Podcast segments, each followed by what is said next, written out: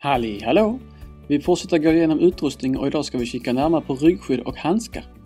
När du ska välja ryggskydd så finns det en märkning som jag rekommenderar dig att hålla utkik efter och det är CE-märkning Level 2. Ibland anges det även som EN 1621-2 och det brukar finnas en liten symbol på själva ryggskyddet som består av en blå cirkel med texten CE och två vita stjärnor. Ett ryggskydd med denna märkning talar om att den uppfyller kraven för europeisk standard och level 2 klarar av att dämpa slag bättre än level 1. En annan märkning du kan kika efter är FB som står för full back. Då ska även dina skulderblad vara skyddade.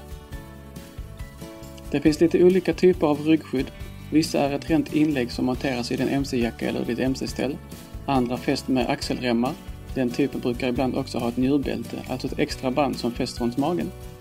Vissa ryggskydd är integrerade i en väst och kan upplevas sitta lite stadigare mot kroppen. Dessa tre lämpar sig utmärkt om du kommer använda mc-jacka eller mc-ställ.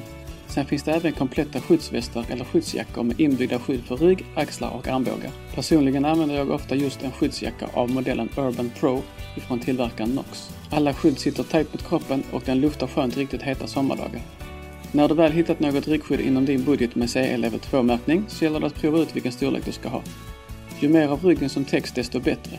Men du vill inte att skyddet ska gå upp mot nacken. Man kan säga att det är bättre med ett lite för kort ryggskydd än ett för högt. Detta eftersom du riskerar att själva skyddet faktiskt skadar nacken vid olycka om det är för högt. Ofta så anger tillverkaren vilka mått du bör ha mellan midja och axel för respektive storlek.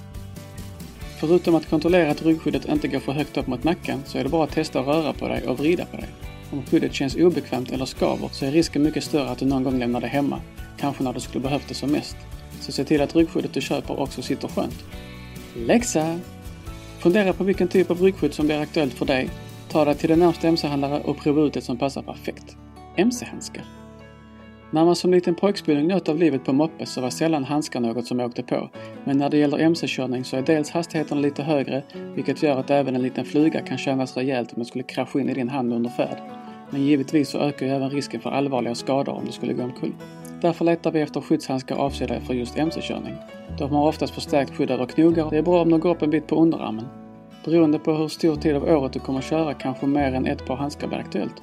Ett par för lite varmare vår och sommardagar och ett fodrat par för kallare höst eller vinterdagar.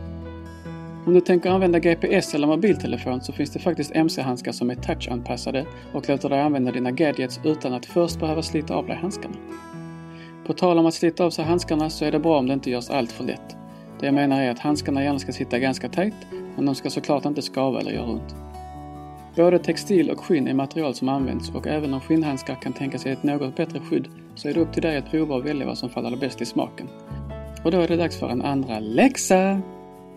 Fundera på vilket material du skulle föredra och om du har användning för touchvänliga handskar eller inte. Sen begär du dig till din lokala mc-handlare och provar ut vad som passar dig. Tack för denna gång. I nästa avsnitt så kikar vi närmare på mc-jackor, byxor och helställ. Prenumerera gärna både på Youtube och i din poddspelare. Har du för mycket pengar att spendera så får du gärna stötta mig ekonomiskt på patreon.com motornordica. Så ses vi nästa gång.